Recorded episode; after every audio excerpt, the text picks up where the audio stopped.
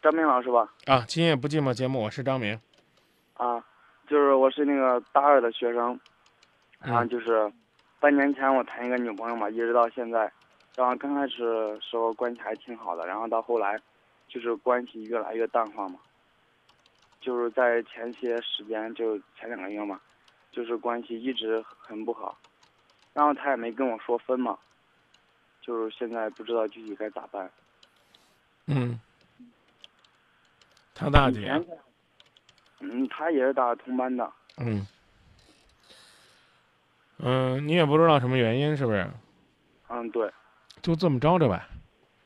啊，在在之前呢，花了很多的精力，可能在恋爱上。这段时间呢，他对你冷淡，然后呢，感情呢也没有之前那么好了，正好可以腾出来一部分精力在学习上。你是学什么专业的呀？嗯，油画。哎呦，学艺术的，那更得好好的去感受生活了。嗯，你看，你看，有很多人，这个在感情的道路上呢，遇到挫折的时候，往往都能够在艺术领域呢，啊，产出很多很好的作品。因为一方面呢，专心了，有时间了；另外一方面呢，可能在为情所困的时候呢，往往更容易有感而发。所以，立足现实的情况就是，该表达表达，啊，该照顾照顾。如果他不给你太多和他相处的时间，那你就真的应该感谢他，感谢他让你把更多的时间留给了学习。你也得真的留给学习，你别说他不理我，不跟我约会啊，我自己去玩儿啊，我我约几个那个酒肉朋友去玩儿，我再谈个女孩子，那那你就属于是糟蹋青春了。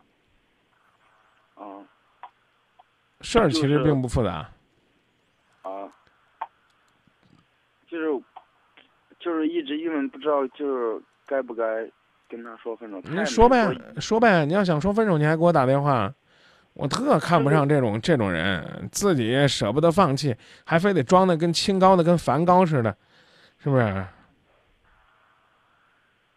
干嘛呢？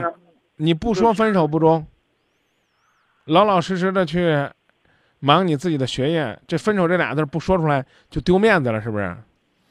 哎，装啥呢，兄弟？啊，别装，知道不知道？